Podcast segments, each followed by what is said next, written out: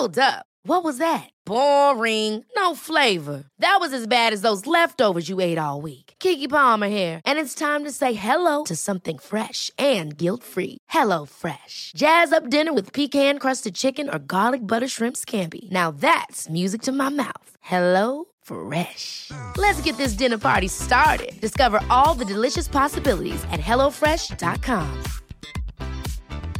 I'm Sandra, and I'm just the professional your small business was looking for. But you didn't hire me because you didn't use LinkedIn jobs. LinkedIn has professionals you can't find anywhere else, including those who aren't actively looking for a new job but might be open to the perfect role, like me. In a given month, over 70% of LinkedIn users don't visit other leading job sites. So if you're not looking on LinkedIn, you'll miss out on great candidates like Sandra. Start hiring professionals like a professional. Post your free job on linkedin.com/achieve slash achieve today. There's never been a faster or easier way to start your weight loss journey than with PlushCare.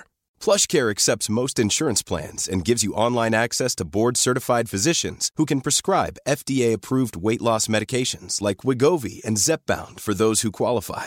Take charge of your health and speak with a board-certified physician about a weight loss plan that's right for you. Get started today at plushcare.com slash weight loss. That's plushcare.com slash weight loss. plushcare.com slash weight loss.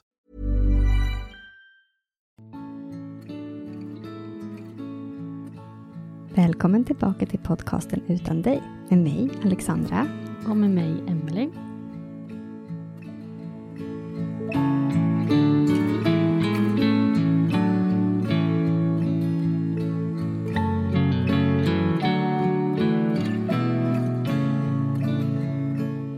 Idag har vi en gäst med oss som också heter Alexandra.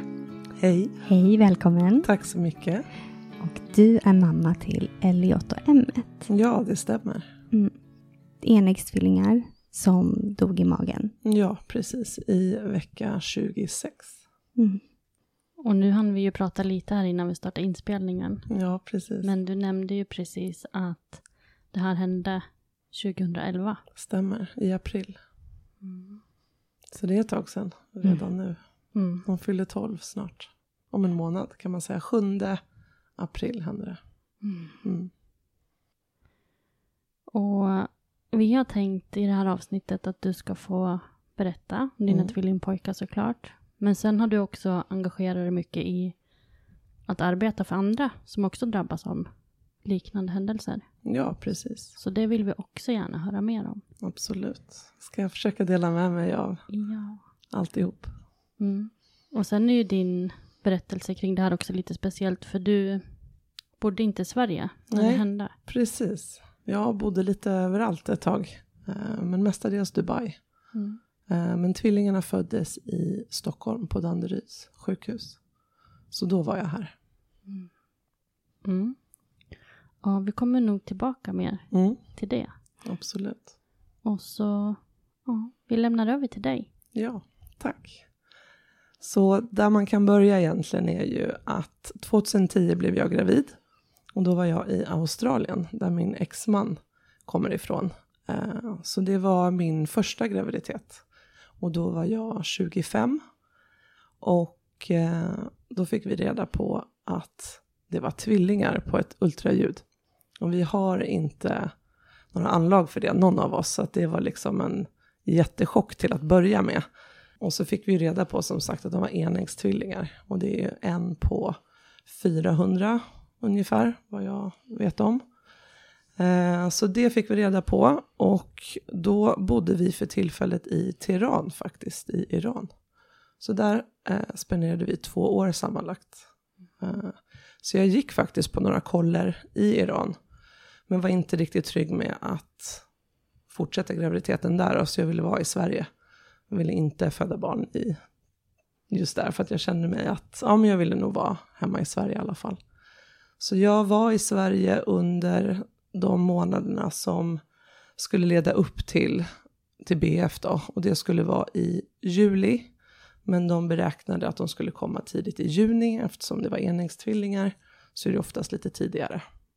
Men just under graviditeten, allt gick bra. Jag mådde illa som jag har gjort under alla mina graviditeter sen egentligen. Men det som skilde den här åt var ju egentligen att det var en riskgraviditet. Men jag visste inte riktigt om det, för det var ingen som pratade om det riktigt faktiskt. Utan jag var ung och det var liksom bara superkul, du ska, du ska få tvillingar. Och jag visste inte riktigt i den tiden i livet att någonting kunde gå snett egentligen. Jag tänkte att man blir gravid och man får sitt barn och det är så det är. Liksom. Så för mig i slutet på mars så gjorde jag ett ultraljud där allt såg helt perfekt ut. De var lika stora och allt såg jättebra ut och de sparkade och hjärtljuden var bra och liksom allting var helt perfekt egentligen. Så jag lämnade det stället faktiskt och var ja, överlycklig liksom. Gick där runt med min jättestora mage och bara tänkte att det är nu det händer liksom. Jag ska få bli mamma till två pojkar som ser exakt likadana ut liksom. Det skulle bli supercoolt.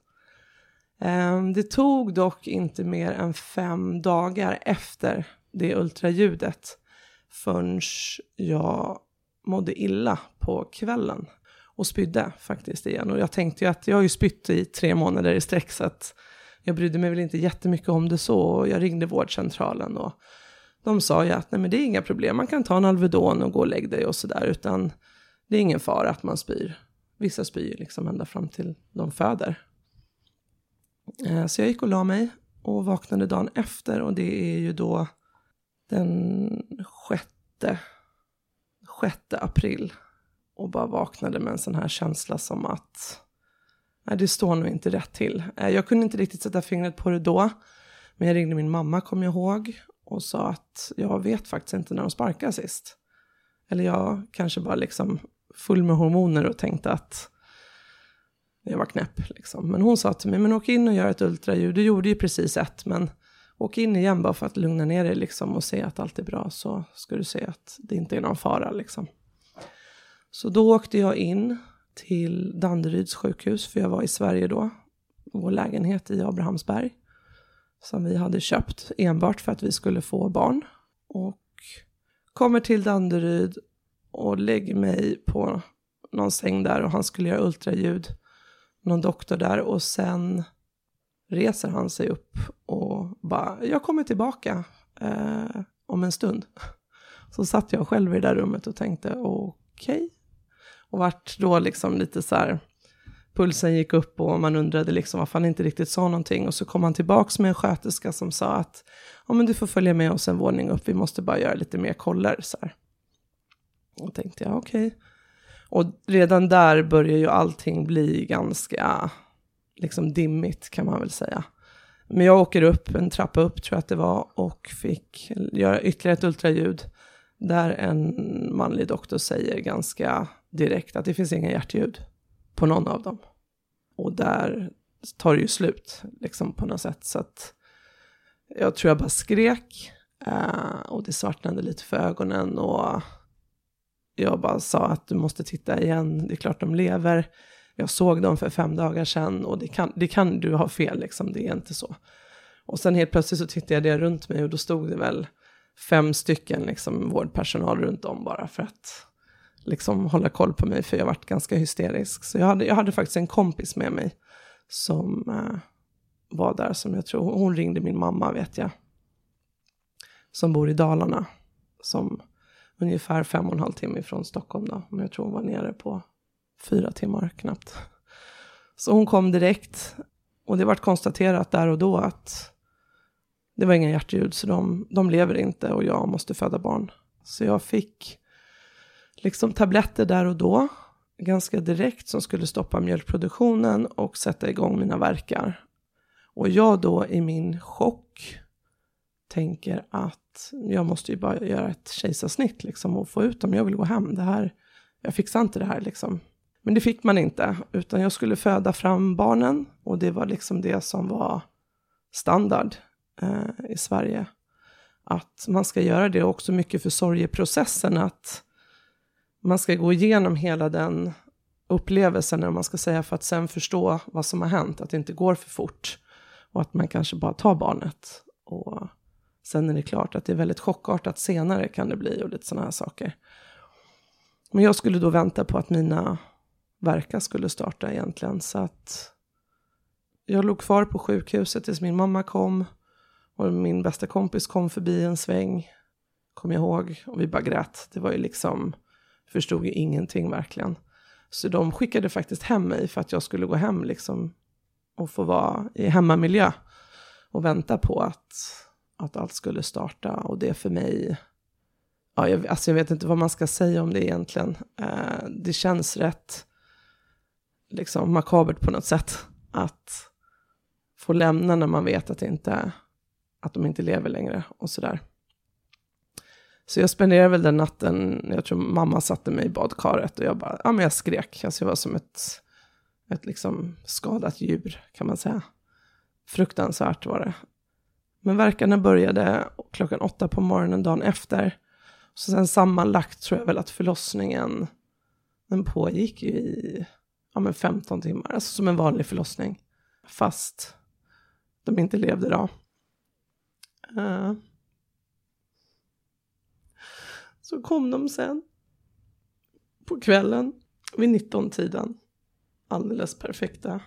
Det var ingenting som var konstigt med dem liksom, utan de var jättefina. Jag tror att det var Elliot som kom först. Uh, och sen bara 25 minuter någonting så kom M1. Uh, eh, jag hade inte med mig någon, någonting alltså, i kamera eller liksom tänkt att, att jag ens vågade titta på dem, eh, kommer jag ihåg. Min sambo föll ner på golvet när de kom ut. Så han låg liksom i fosterställning och mina föräldrar var faktiskt med under hela förlossningen för att stötta oss. Så mamma kramade min exman och pappa stod med mig och såg till att jag andades, för jag fick ju väldigt mycket smärtstillande. För att jag hade ingen, liksom, livs... Alltså jag kunde inte pusha, jag kunde liksom inte så här... Det fanns ingen kraft kvar för att jag visste att belöningen var ju ingenting egentligen. Så jag hade väl både morfin i kroppen och jag fick ja, allt möjligt smärtstillande för att det här skulle liksom gå vägen. Och sen var de ute i alla fall. Och då, de gjorde ju jättefint. Alltså, utan att vi ens bad om det så gjorde de hand och fotavtryck. Eh, vägde, mätte. Allt sånt. La dem i en jättefin vagga liksom med huvudena ihop. Så jag har ju ett kort på dem bara. Eftersom jag inte riktigt var med på allt som skulle ske. Så att de tog det kortet åt mig. Och jag sa, men jag kommer inte vilja ha någonting för att jag Eh, jag vet inte vad jag ska göra liksom så. Men de sa det, vi gör det och vi sätter det i en mapp här Eh, på Danderyd. Så om du kommer om fem dagar eller fem månader eller fem år så spelar inte det någon roll utan det kommer finnas här när du är redo liksom. Så hade de lagt dem i alla fall så att det såg ut som ett hjärta med deras huvuden i den här jättefina vaggan. Så att eh, de rullade in dem någon timme senare, kom jag ihåg, så att jag fick titta på dem och hålla dem och lite sådär. Och det var ju såklart fruktansvärt fast jättefint på samma gång på något vis. Det är sådär som ni säkert själva vet med era barn att det är väldigt bisarrt, liksom hela, hela grejen. Men då fick jag i alla fall hålla dem och då får man ändå den känslan av att det liksom inte är rätt på något vis. Att man märker att något är fel eftersom de inte lever och så att man inte och det är också i syfte för att man ska läka enklare senare eh, i livet. Så där satt vi med dem en stund och sen hade jag jättesvårt för att lämna sjukhuset. Det var nog mitt, ja men, ja men nästan det svåraste skulle jag säga. Så vi stannade faktiskt en natt till för att jag var så här, men vem ska ta hand om barnen liksom? Vem, tar hand om dem och hur ska de klara sig och du vet så. Även om man någonstans förstår att de inte lever så är den här mammainstinkten är ju så enorm och det här var ju mina första barn så att jag kände ju att jag hade blivit mamma men inte fick vara mamma. Liksom. Så det var tufft, jag lämnade sjukhuset och det är faktiskt ett minne som mamma har återberättat för mig. Just sorgen i henne att se att jag liksom nästan skämdes när jag lämnade sjukhuset för att det hade blivit som det hade blivit. Jag skyllde nog mycket på mig själv i början. Så jag lämnade sjukhuset i en stor, ja men en stor liksom luvtröja, hoodie eller vad man ska säga. Och liksom gömde mig på vägen ut, för jag var ju ändå runt där andra hade fått sina barn. hörde ju barnskrik och sånt där. Det var det enda ljudet man längtade ihjäl sig för att höra liksom. Eh, så pappa och mamma tog med oss upp till Dalarna där de bor, där vi spenderade första tiden efter, efter pojkarna när jag liksom inte funkade som människa kan man väl säga. De såg väl till att jag åt och duschade och sov och så. Eh, den första tiden för mig var ju hemsk. Jag kommer ihåg att jag gav bort min telefon. Kände att jag inte kunde möta omvärlden alls. Jag var så stolt över att få de här barnen och det var ett sånt, ja men ett misslyckande på något sätt. Att det inte blev. Att jag kunde inte på något vis möta det i andras, eller liksom deras sätt att bemöta mig efteråt. Det var, det var tufft. Eh, vi var där ett ganska bra tag, men min man, eller min exman då, jobbar ju utomlands, så han var ju tvungen att resa vidare och sådär. Så att jag fick ganska snabbt klara mig själv. Eh, och sen då fick vi ju svar på obduktionen. Och det visade ju att det inte var någonting som var fel alls. Inte en enda bakterie, inte en liksom, infektion, inte ett virus, ingenting. Utan moderkakan, alltså allt var perfekt. Så de, det vart plötslig spädbarnsdöd i magen som vart liksom, eh, vad ska man säga? Dödsorsaken. Ja, ja, precis.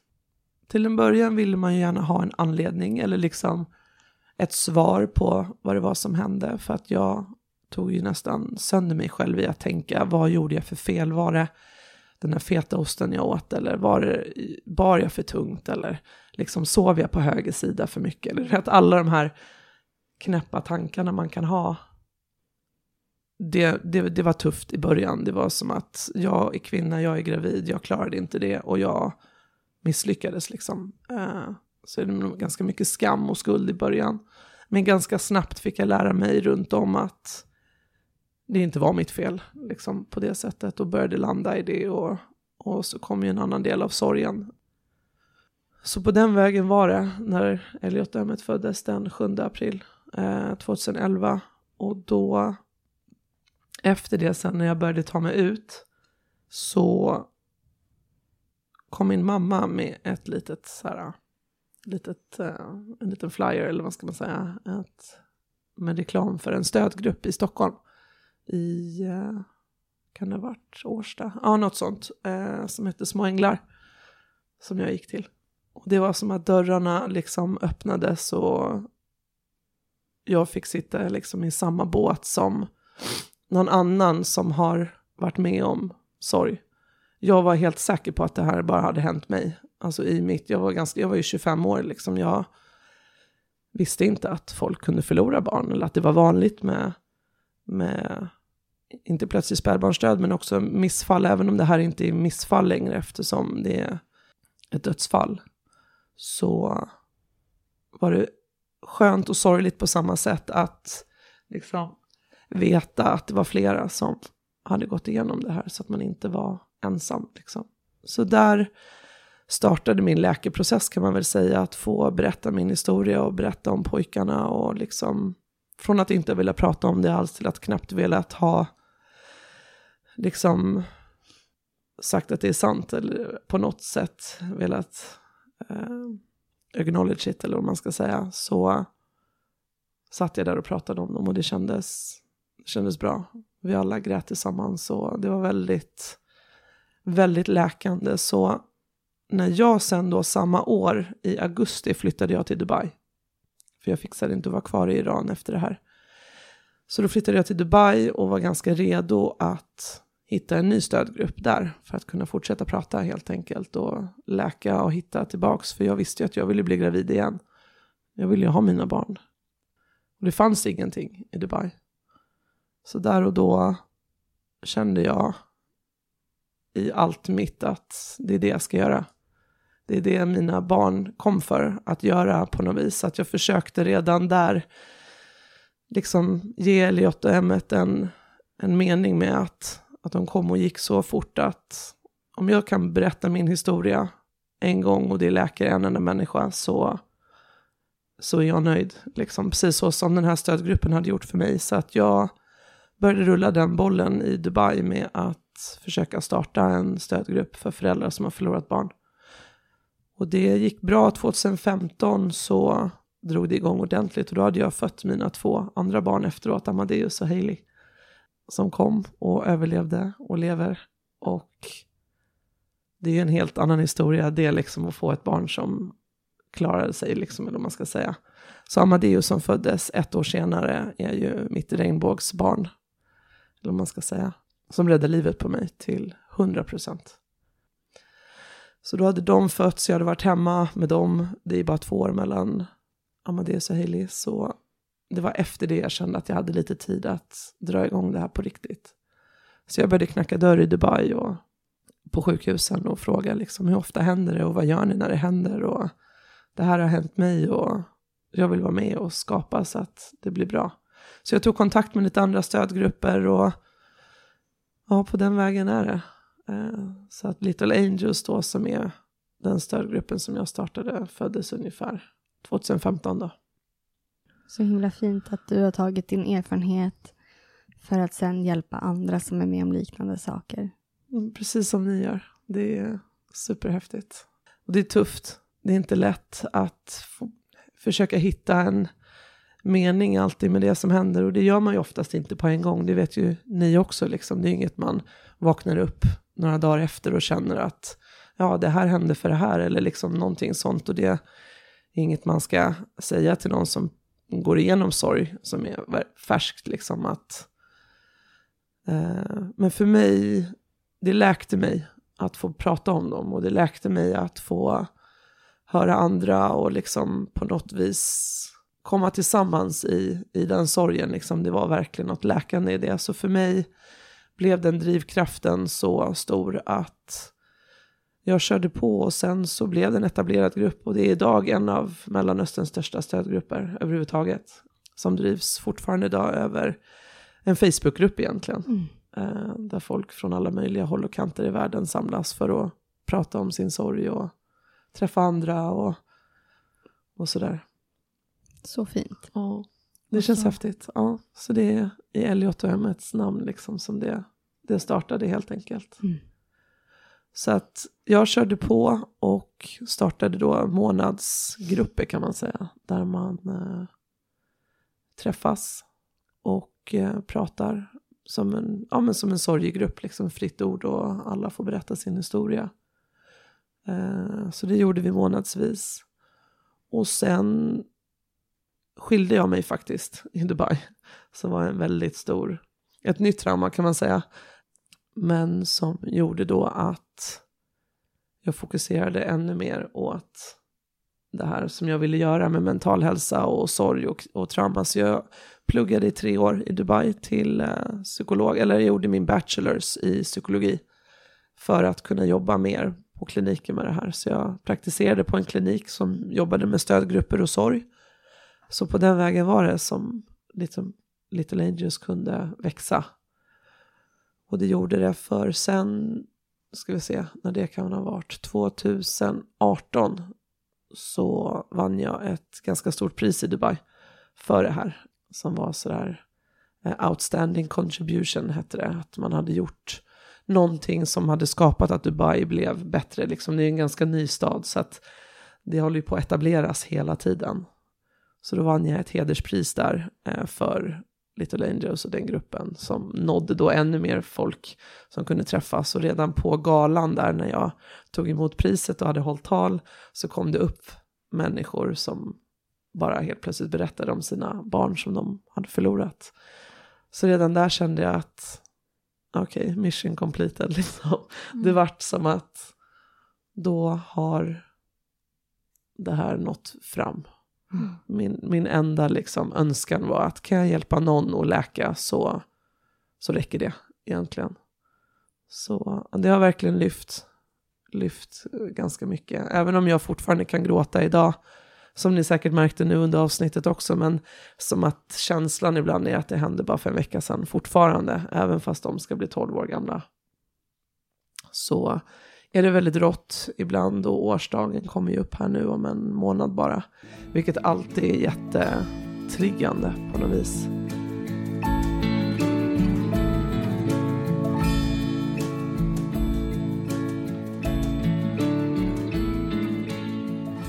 Men hur var det sen att flytta från Dubai? För du bor ju inte där längre. Nej, precis. Nu bor jag i Sverige.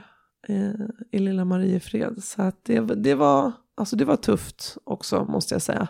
Dubai hade ju blivit mitt andra hem kan man säga.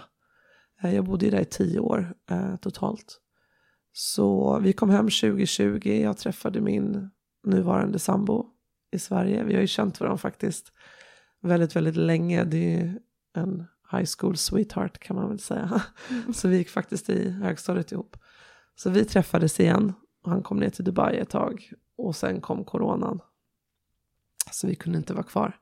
Så vi flyttade hem 2020 eh, med mina två barn då, eh, Amadeus och Hailey. Och deras pappa och min exman stannar kvar i Dubai. Så vi har en liten annorlunda bonusfamiljeuppsättning kan man säga.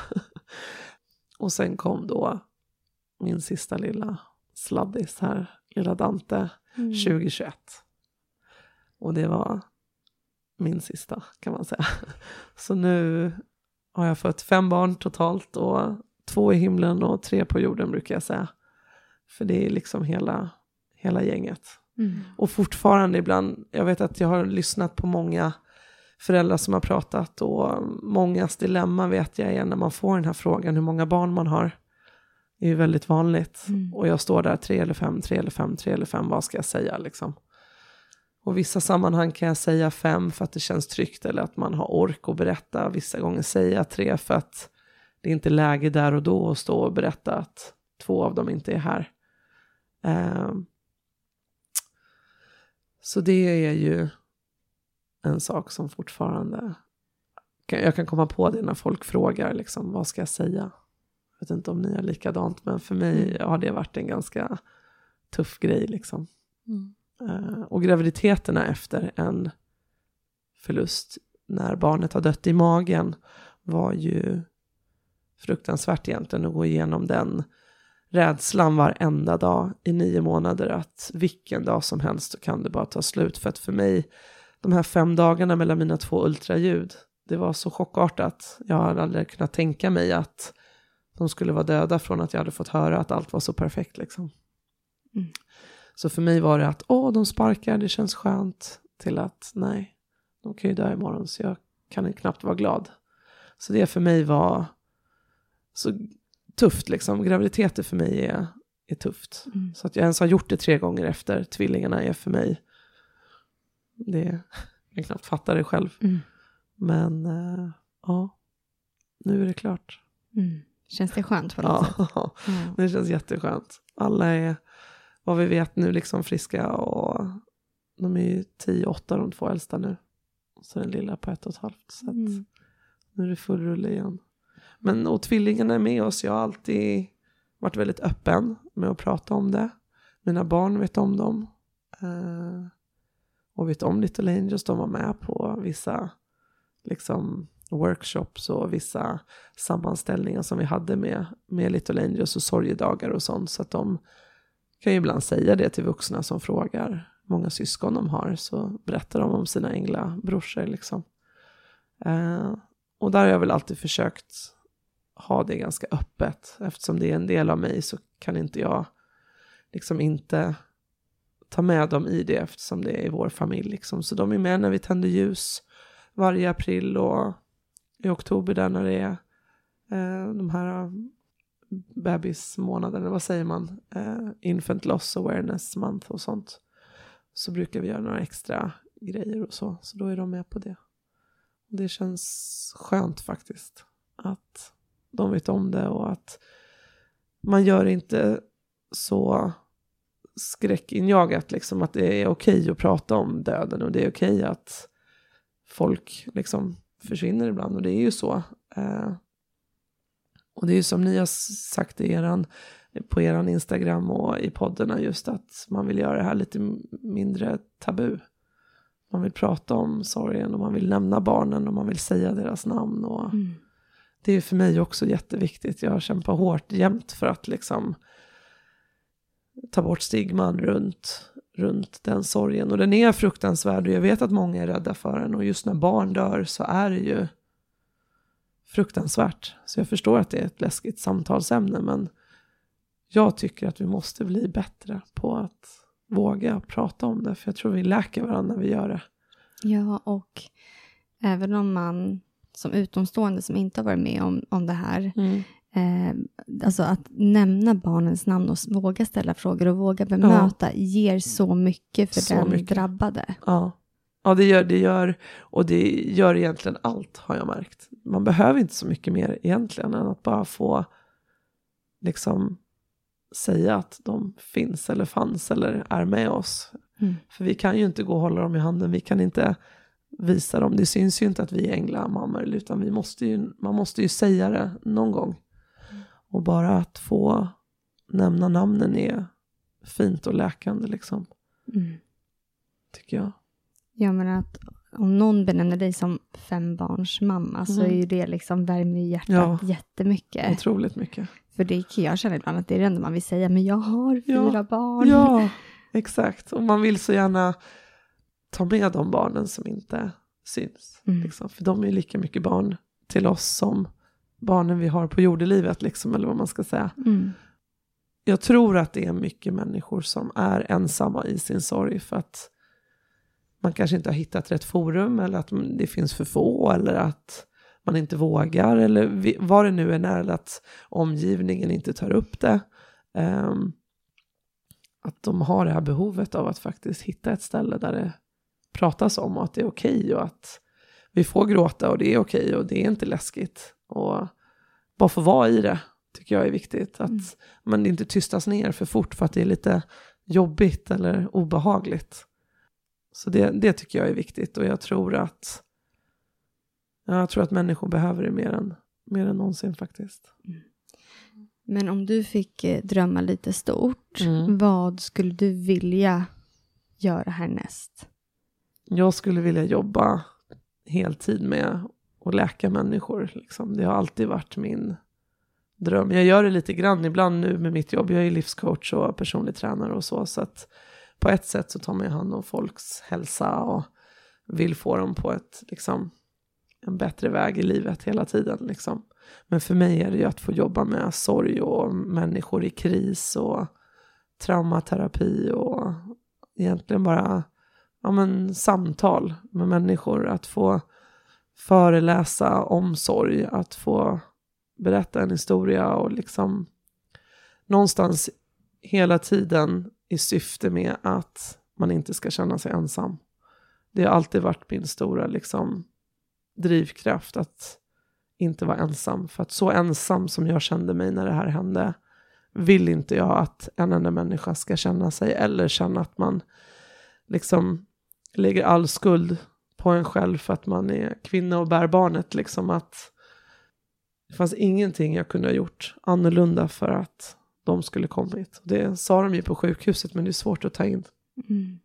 Eh, så just den delen att gå ut med det här för att människor ska förstå att det finns flera och att vi står tillsammans. Liksom.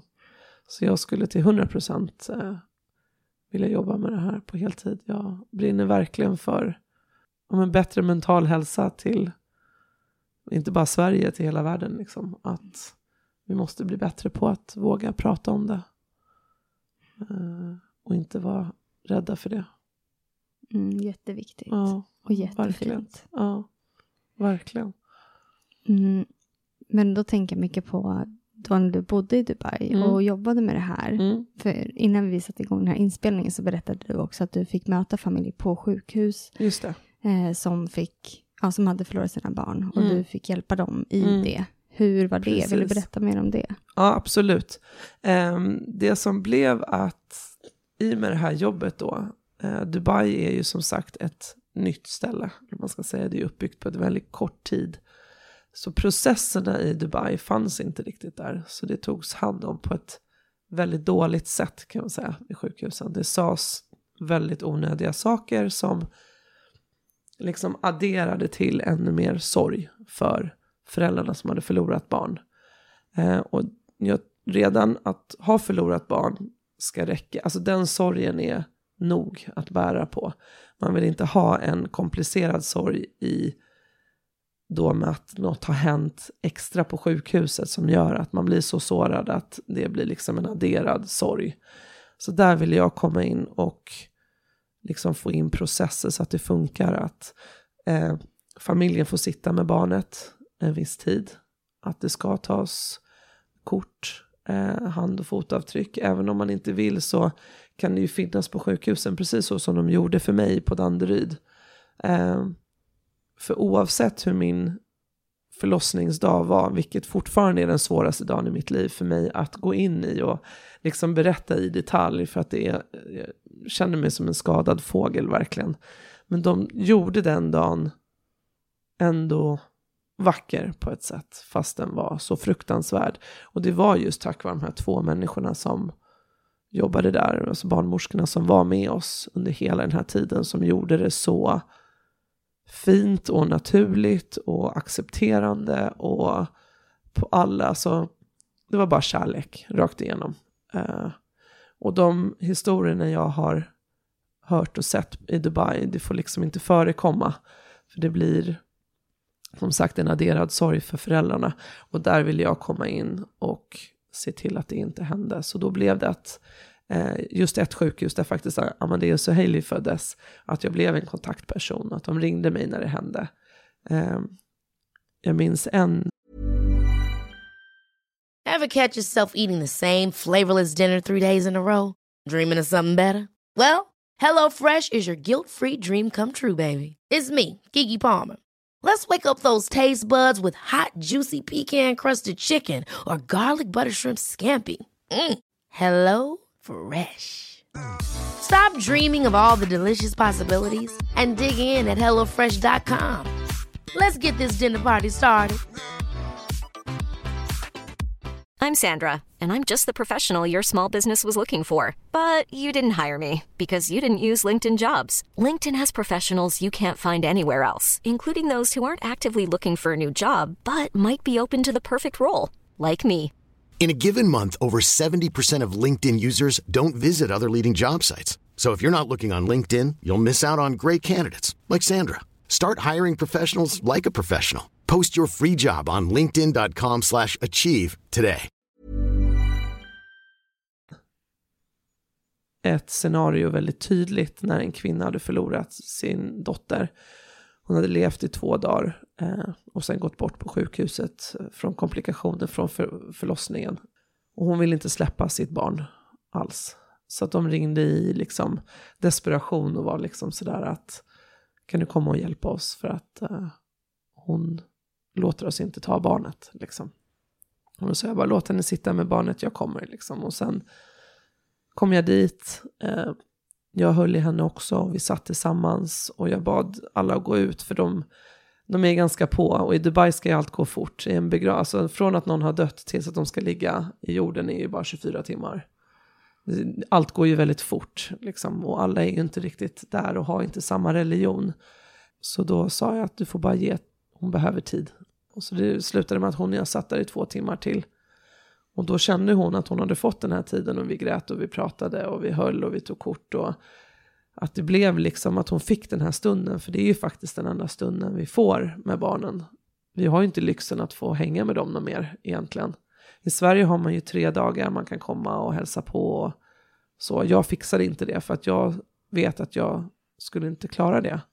Till slut hade jag blivit knäpp och försökt ta barnen med mig. Liksom. Så att jag behövde säga hej då direkt när jag sa hej då. Men eh, i Dubai är det så här, ja nu händer det, nu tar vi det och sen är det klart så ska vi inte tänka på det något mer.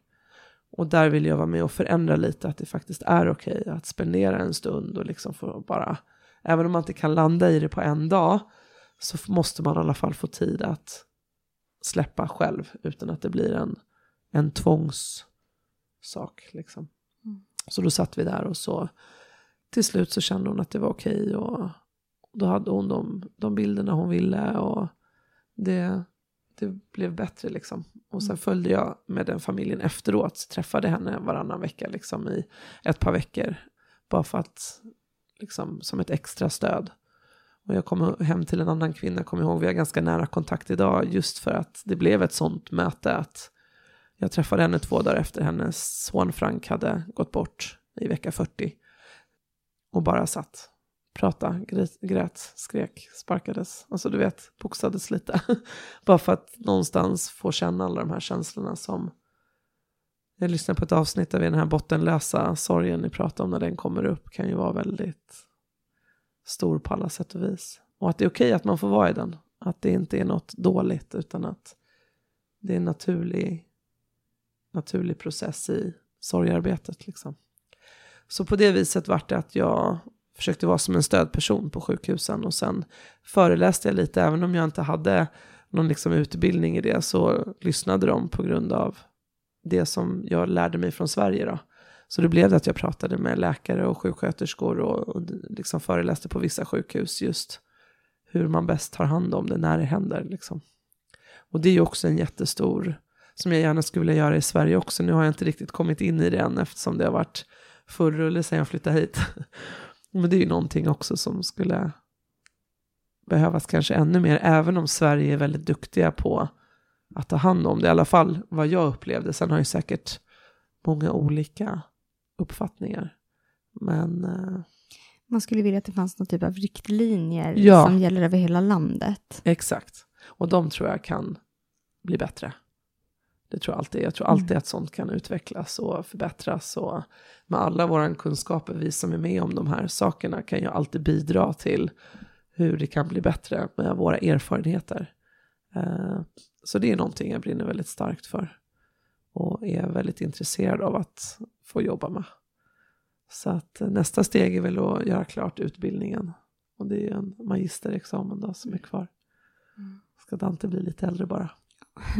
Ja. Mm. Men tror du att din, den här psykologutbildningen Mm. eh, har hjälpt dig också i din egna sorgbearbetning? Ja, absolut. För i studierna så måste ju vi gå på samtal själva. Eh, ett visst antal timmar. Eh, så man rannsakar sig ju själv. Under de här tre åren jag pluggade heltid så på alla möjliga olika moduler som man pluggade så fick man ju liksom verkligen så här aha-upplevelser ganska ofta. Eh, och där kommer ju också de här stora traumorna som man är med om i livet eh, upp hela tiden. Så man får ju jobba med sitt eget hela tiden som jag tror är väldigt viktigt. Eh, men just som många har sagt att ah, men du är så stark, skulle, om det här skulle hänt mig, jag skulle aldrig överlevt. Jag vet att ni säkert har hört liknande, liknande Mm. kommentarer. Ja. Men det är så här, för det första har man ju inget val riktigt och för det andra så tror jag att pratar man om det och vågar gråta och våga vara i det när det kommer så blir det inte ett lika stort monster sen än att man kanske trycker bort det och tror att det är fel. Så det är väl det jag har gjort, eh, faktiskt fått låta det komma och pratar om det och liksom när jag känner mig så fruktansvärt ledsen så är jag i det en stund, för då går det ju faktiskt sen över också. Eh, och vissa perioder är längre än andra. I början var jag ju sängliggande så jag kom ju inte ut. Det var ju säkert någon månad eller två, jag minns inte. Det är helt svart från hur april, alltså till att det blev sommar. Jag minns inte att det var vår. Jag, ingenting. Det är helt svart efter jag förlorade dem. Så sorgen har ju hela tiden sina, sina olika stadier liksom. Eh, och det är också sånt som jag tycker är väldigt intressant att utforska och läsa om. Så att när jag gjorde min, mina studier så sista året är ju C-uppsatsen. Får man göra en eh, egen forskning. Och då gjorde jag det på eh, föräldrar som har förlorat barn. Som blev en eh, kvalitativ studie. Så jag intervjuade sex personer som faktiskt blev publicerad. Just för att det skulle hjälpa och sjukhuspersonal och att förståelsen att sorgen längre fram i livet blir bättre om man får ett bra bemötande på sjukhuset. Det var liksom det studien bevisade. Om och om igen att det bemötandet man får där och då är så viktigt för hur sorgen blir senare. Eh, så det är någonting som jag tycker är väldigt intressant att få jobba vidare med. Liksom. Ja, och tänk, eller det var typ precis det jag också tänkte på när du berättade om dina möten med de här mammorna som Ja. du hjälpte liksom. Vilken, Alltså förstå vilken stor skillnad det Ja, blev för dem. ja, och bara få sitta med någon Mm. som har suttit i det samma rum, som bara kan sitta med och säga att, inte bara jag förstår vad du känner, men någonstans kunna så här, jag har varit där, jag har suttit i det rummet och skrikit precis som du gör nu, och jag tror att att ha någon som man kan hålla i handen, jag tror att det gör jättemycket. Och man kanske ska ha en sån person i Sverige istället för kanske en präst eller Mm. någonting. Alla är olika, men jag tror att kan man få välja lite så tror jag att det hade varit ganska bra faktiskt. Mm. Att få ha någon som kan möta upp där och då, för det är där alla de här, inte minnena, men det är där allting händer som formar oss sen.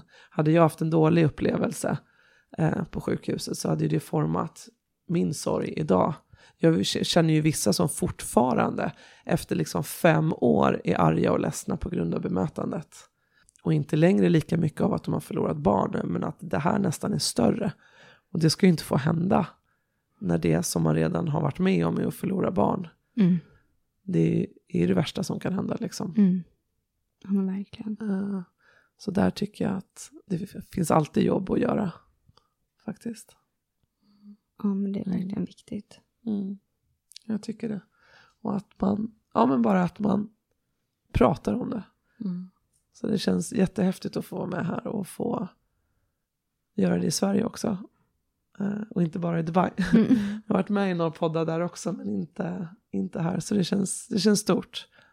Vi är jätteglada att du är Ja. här. Mm. Jag är jätteglad att ni finns och gör det ni gör faktiskt. Det hjälper jättemycket. Det var faktiskt min bästa vän, en av mina bästa vänner som skickade er en länk och sa kolla Alex, det här är ju du fast i Sverige. Mm. Du måste prata med de här tjejerna, de är helt underbara. Jag följer deras sida och liksom så. Mm. Så på den vägen är det. Så har jag stakat er lite. Ja, vad fint. Då får du hälsa tack. Ja, Ja. det ska jag absolut göra. Men jag tänkte också lite Mm. på, för du är ju också personlig tränare. Ja.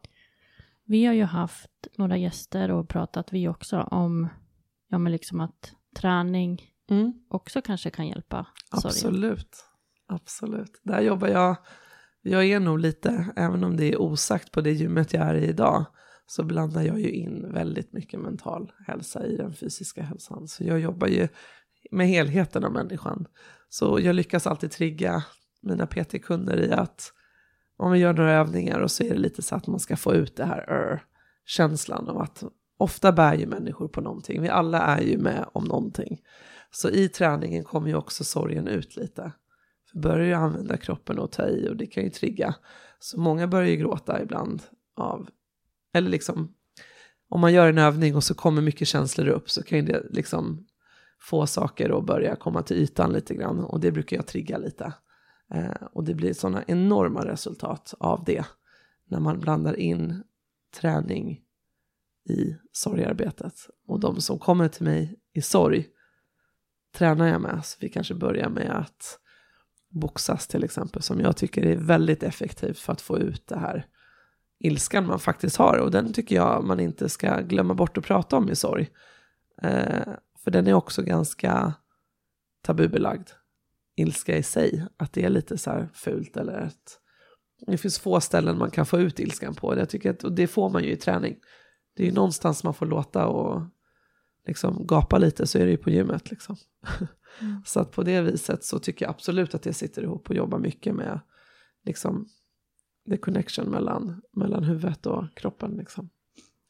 Så det brukar jag, det gjorde jag i Dubai också med dem i sorgegrupper att vi körde bootcamps också. Och sen gick vi till något sånt här rage room, det tror jag finns här också. Sån här, när man får slå sönder ett rum, jag vet inte vad det heter. Det heter nog kanske det. Ja, jag tror Ja. att det finns här i Sverige också har jag sett.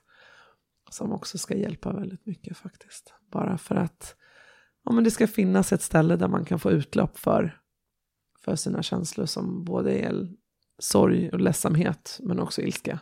För mig var ilskan ganska stor. Eh, just maktlösheten blev för mig en, inte irritation, men en, ja, men en ilska i att ja, jag är ju deras mamma, jag skulle ju rädda dem. Liksom. Jag skulle se till att de klarar sig. Så den, den var stor för mig och den har jag jobbat mycket med just genom träning. Mm. Men jag tänker att det finns ju kanske de som lyssnar på det här nu Ja. Som typ är i det där stadiet du var när allting var svart Just det. och du ville liksom inte träffa någon och så. Mm. Och då vill man ju, då kan det ju vara skitdrygt att höra typ, ja men dra på dig springskorna eller liksom Ja. gå ut och ta en promenad eller så. Men hur ska man, eller har du några bra tips hur man liksom ska orka komma igång då? För att gå till ett gym, det är ett ganska stort Ja, det är ett steg. stort steg, precis. Och det kan ju vara att man nästan är lite skygg där i början. Jag vet inte hur det var för er, men så var det för mig. Jag vart ju folkskygg. Och såg jag en gravid kvinna så höll jag på att tappa det. För att jag blev så, kunde liksom inte unna någon det heller riktigt. Eh, jättesorgligt, men jag, jag- det var provocerande eller en barnvagn. Jag tänkte hela tiden att, ha, varför fick inte jag och vad gjorde jag för fel? Och där går hon med sitt barn och varför kom inte mitt? Och så. Men just för att komma ur det där lite så tror jag nog första steget är att, att gråta. Att, att man någonstans vis, alltså för alla de som sitter där och är i, den, i det stadiet just nu som lyssnar så skulle jag säga att var, var där och få ut det när det kommer. Liksom. Gråt eller skrik i kudden. Och absolut, ta på dig skorna och ta en liten promenad för dig själv. Liksom. Bara kom ut i friska luften. Det behöver inte vara något mer än så. Man behöver inte prestera på något vis. Alltså, duscha och äta mat det är ju en bedrift när man är i sorg. Under vissa perioder. Bara det är ju en kraftansträngning i sig. Eh, men just det här att bara få tömma huvudet. Hitta någon man känner sig trygg att prata med. Vill man inte prata så får man liksom för sig själv känna att oh, men vad är det jag behöver? Behöver, behöver jag prata mer eller behöver jag gråta eller behöver jag skrika? Att man just får vara i det som är. Att man inte på, ska liksom tänka på vad omgivningen vill. För ofta så får vi ju en ganska kort tid. För det vet jag, flera av era avsnitt, jag har hört att många är så här, okej, jag får sörja nu, men sen ska det nästan vara bra. Många är så här, men nu är det väl bättre, eller när jag fick Amadeus var det så här, men nu måste du ju vara glad. Nu är det över, eller hur? Liksom, nu har du fått ditt barn. Det är så här, ja, jag är överlycklig, men min sorg är ju inte borta för att Amadeus är här. Han läkte ju mig, men det, var ju, det tog ju inte bort Elliot och Emmet. Så sorgen är ju liksom kärlek hela tiden till någon som vi har haft. Det går ju, går ju inte bort för att tiden går. Och oftast kan man känna sig ganska ensam och ledsen där för den här tiden man får nästan till att sörja. När den tar slut, när omgivningen nästan förväntar sig att nu borde du väl komma tillbaka till jobbet och bara må bra. Det är inte alla som, den tidsramen ser ju olika ut för alla. Mm. Eh, Och också acceptera det och känna att det är inte en viss, du får inte bara fyra veckor utan behöver du tre månader så är det okej också. Just den här acceptansen att faktiskt känna efter vad man själv behöver i sin sorg tror jag, det är stort. Eh, För där tror jag man läker också. Och jag tror också mycket att göra saker för sin egen skull och inte vad Ja. andra typ förväntar sig. Absolut. De här förväntningarna kan ju skada ganska mycket tror jag. Mm. Och bara göra det absolut nödvändigaste i början. Ja, men som du sa, så här, gå ut på en promenad för sig Ja. själv, bara komma ut i friska luften, Ja. få rensa huvudet lite. Ja. Liksom. Ställ dig mitt i en skog och gapa lite där eller krama ett träd. Eller du vet så här, någonting som bara är mellan dig och, och det som har hänt. Ta bort omvärlden lite för att det det är mycket intryck hela tiden av vad som ska göras och inte göras. Så jag tror att man förlorar sig lite själv där, att man tror att man ska vara på något visst sätt. Eller även om vissa inte ens känner för att gråta så har man dåligt samvete för det. Så har man dåligt samvete för att man gråter för mycket. Eller som jag när jag skrattade till första gången efter jag förlorade barnen så grät jag nästan en vecka efter det för att jag kände mig så hemsk att jag ens hade skrattat. Så här, men jag kan ju inte vara glad. Jag har ju förlorat barn liksom. Så det är också så här, allt har ju sin tid hela tiden.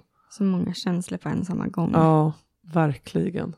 Men för mig, alla, den största grejen är ju alltså en, en stödgrupp. Orkar man och vill, försök, sök, sök till någonstans där man kan få sitta med människor som har varit med om liknande händelser. För det, är- det är en tröst tror jag, bara få veta att man inte är ensam.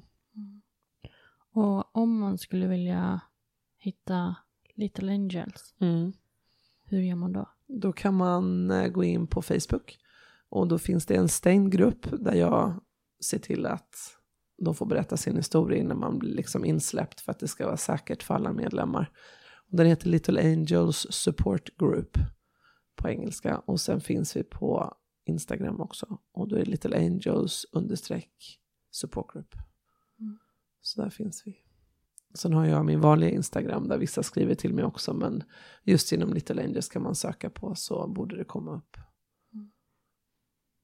Det var fint att få prata om tvillingarna igen. Det var ett tag sedan nu. Så det, det var fint. Tack för att jag fick komma. Mm, tack för att du ville komma.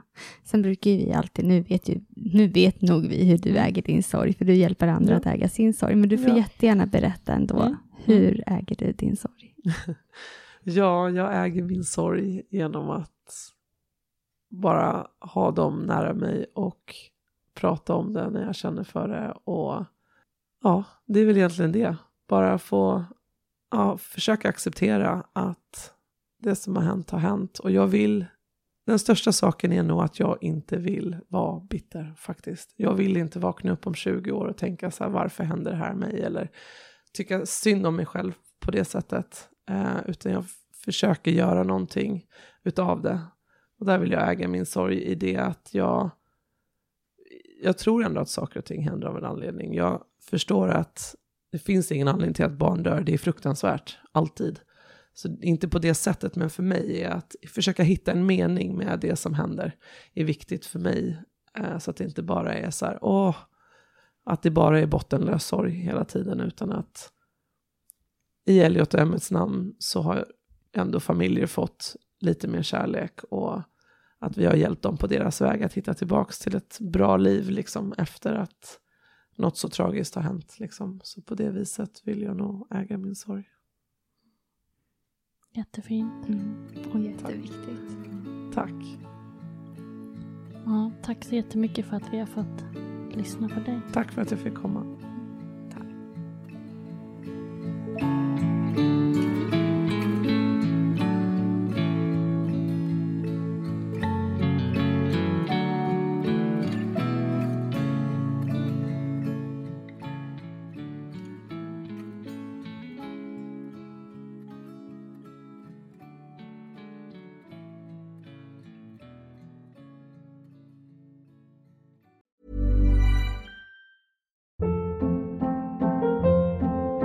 Hold up. What was that? Boring. No flavor. That was as bad as those leftovers you ate all week. Kiki Palmer here, and it's time to say hello to something fresh and guilt-free. Hello Fresh. Jazz up dinner with pecan-crusted chicken or garlic butter shrimp scampi. Now that's music to my mouth. Hello Fresh. Let's get this dinner party started. Discover all the delicious possibilities at hellofresh.com.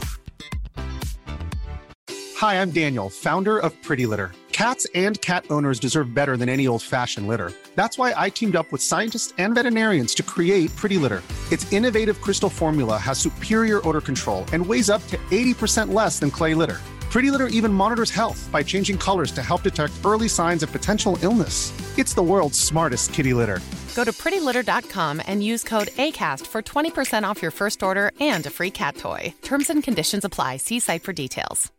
Imagine the softest sheets you've ever felt. Now imagine them getting even softer over time. That's what you'll feel with Bowl and Branch's organic cotton sheets. In a recent customer survey, 96% replied that Bowl and Branch sheets get softer with every wash. Start getting your best night's sleep in these sheets that get softer and softer for years to come. Try their sheets with a 30-night guarantee. Plus, get 15% off your first order at bowlandbranch.com. Code BUTTERY. Exclusions apply. See site for details.